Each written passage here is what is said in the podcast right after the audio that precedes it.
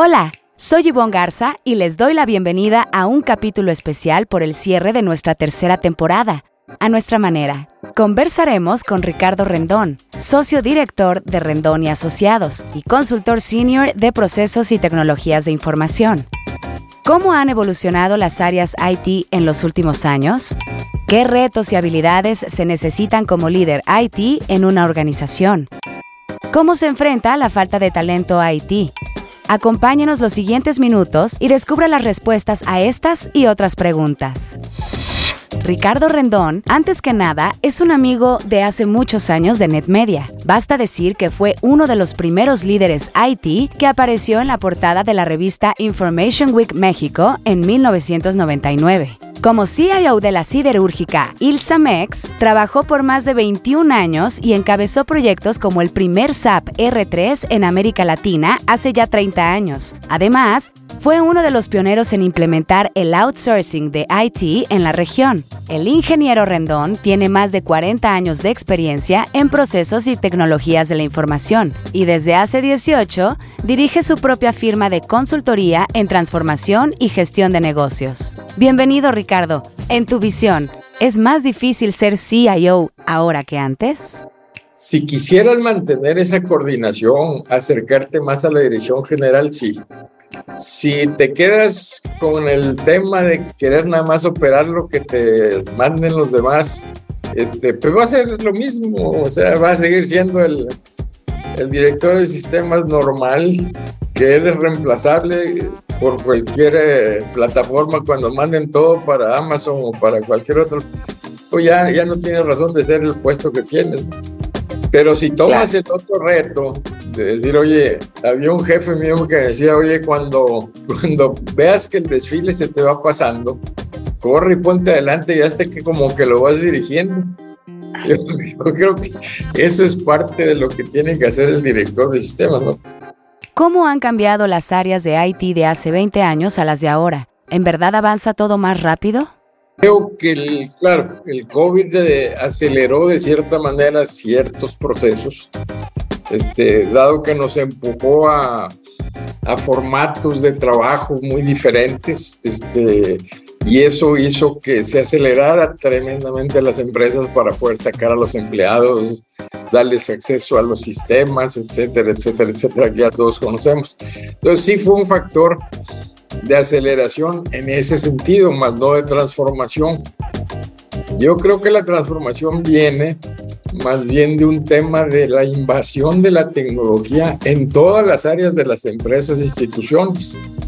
O sea, ha sido una invasión que se nos ha venido encima con diferentes tecnologías empujando y por otro lado tenemos unos usuarios más ávidos de usar la tecnología para poder competir.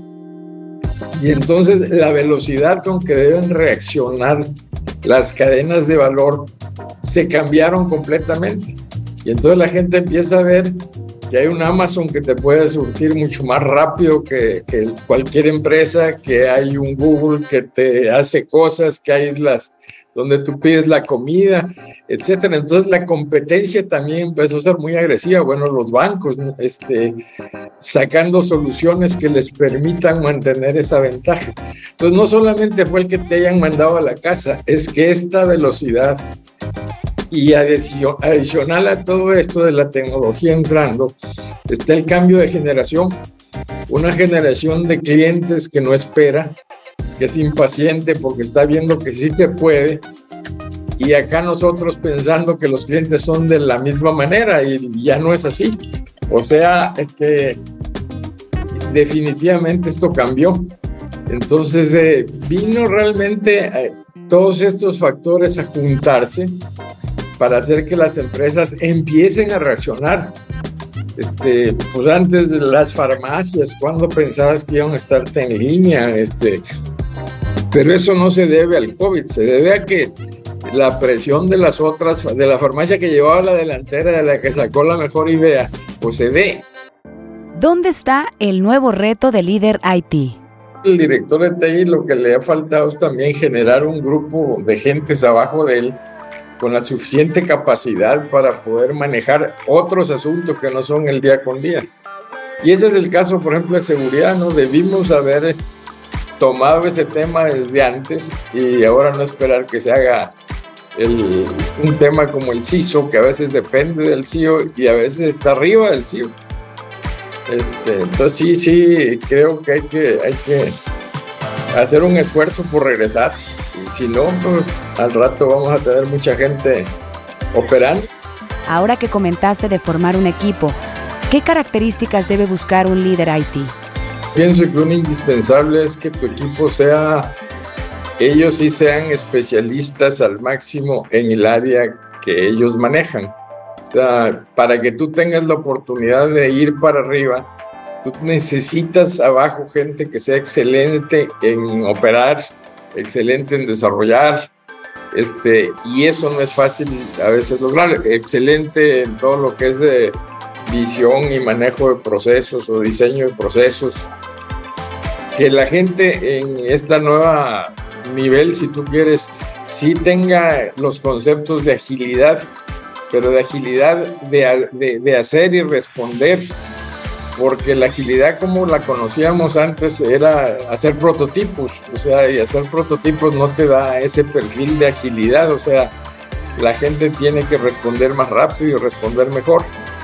Y la, una característica que tiene que tener toda la gente es esa facilidad para interactuar con el resto de la organización. O sea, yo, he visto a veces este, gente que la han retirado de cierto nivel porque no se sabe relacionar con el, equipo directivo, entonces va y presenta cosas y lo primero que le dicen, bueno, pues quítame esta persona y tráeme a alguien que sí me pueda explicar. Entonces esas habilidades eh, creo que son muy importantes en el equipo del, del director de sistemas. El talento IT es un nuevo desafío. ¿Qué es lo que ves que está pasando? Sí tienen una, una presión muy grande por los que desarrollan así en casa, ¿no? O sea, la gente, la, la fuerza de trabajo ya no quiere trabajar en las instalaciones, sobre todo en la parte de desarrollo y quizás algo de mantenimiento. Y la parte de operaciones, pues, cada vez ves que más se va hacia las empresas que te dan servicio. Las mesas de servicio pues también ya se fueron porque pues está Teleperformance, está todas aquellas empresas que te dan el servicio de esa manera. Entonces si hay una presión para que la gente TI interna pueda manejar eso. Y quizás el otro punto es que el, la contratación y desarrollo de recursos humanos se ha vuelto más complicada y se va a volver más complicada porque la nueva generación es la que no te quiere, no le vale gran cosa que hacer antigüedad, no le vale gran cosa subir en la estructura. Quizás lo que les gusta es el reto, la libertad, este, la felicidad y todo lo demás que, que viene con eso, con esta nueva generación a la cual tenemos que ir pues, aprendiéndole y tratando de, manejar y viendo cómo no solamente tu fuerza laboral se va transformando, sino tus usuarios se van transformando. Porque tus usuarios también van cambiando y como tú dices, van llegando los directores que ya saben de tecnología, y a su vez son más exigentes.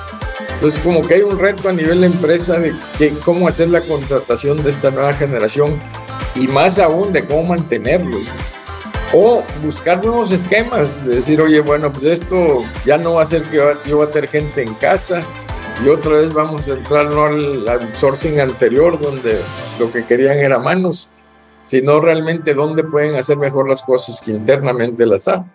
¿Cómo es la relación ahora con los proveedores? Los aliados estratégicos también cambiaron. Antes decías tú, pues el de infraestructura, el del RP y ya fregué este, pero ahora resulta que el de infraestructura es una posibilidad porque además no vas con la infraestructura directa, sino que vas con la plataforma tipo Amazon, este, o Oracle o SAP, el que sea, que te ofrezca ahora los servicios en la nube. Y entonces lo que antes no te gustaba, ahora estás medio forzadón a entrar a este nuevo esquema de plataformas. Este, y ese es un área. Y luego viene la de las aplicaciones, que en realidad antes eh, hablamos de SAP, Oracle, el que sea, y él era el RP. Pero ahora es una gama de aplicaciones que es como un portafolio el que te ofrecen. Entonces tú tienes que armar muy bien tu plan de hacia dónde quieres llevar tu empresa en particular, si eres, si eres CIO. Con la diferencia de que ahora además las, em, vienen las otras áreas y te presionan con todo lo que vienen a enseñarle porque pues, los proveedores, la habilidad de irse por otros lados este, ha aumentado, ¿no? Que de repente llegan, en vez de llegar por TI, que casi nunca quieren llegar, pues ahora llegan al comercial o directamente al de mercadotecnia o al de operaciones.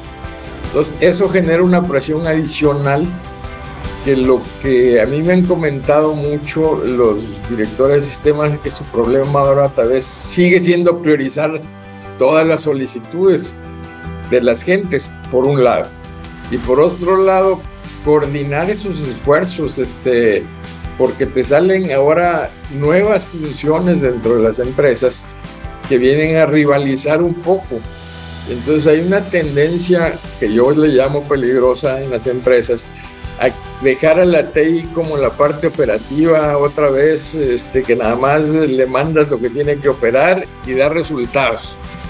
Pero va perdiendo un poco el paso en esto de dirigirla o hacerse que dirige la, la transformación o la nueva estructura o la nueva arquitectura.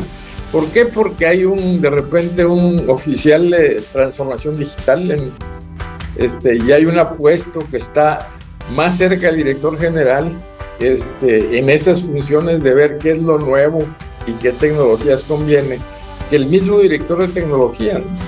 O sea, a veces hay muy pocos directores de tecnología que puedan manejar esa, esa, es, esa diferencia.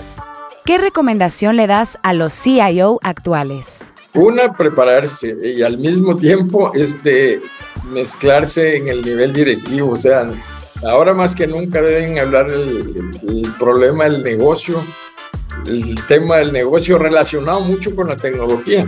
O sea, ellos deberían ser, y esa sería la recomendación, los guías tecnológicos del equipo directivo de una empresa y no estar tratando de, alcanzar más bien a los directivos, sino que ellos sean los que coordinen, iluminen por alguna vez alguna forma de expresarlo al equipo directivo y que te reconozcan eso. eso. Para eso, pues tienes que cambiar tu manera de ser. Tú sabes que los informáticos este, nacemos introvertidos y poco a poco se va cambiando ese esquema. Entonces, es, hay un reto muy interesante en el cambio de perfil de la persona. Ese, orientarse hacia allá, ese cambio de perfil, a ser líder. Sea, los soft skills ahorita son más necesarios que nunca en un director de sistemas. Muchísimas gracias Ricardo por tu tiempo y todo tu conocimiento. Si quiere leer más sobre lo que aquí le contamos o novedades del mundo IT, visite nuestro sitio web itmastermag.com o síganos en redes sociales como NetMedia. Esto fue IT Masters Update. Muchas gracias por acompañarnos. No se pierda la próxima semana el arranque de la cuarta temporada, porque su opinión es más valiosa cuando está bien informada. Tiene aquí una cita todos los lunes. Buen inicio de semana.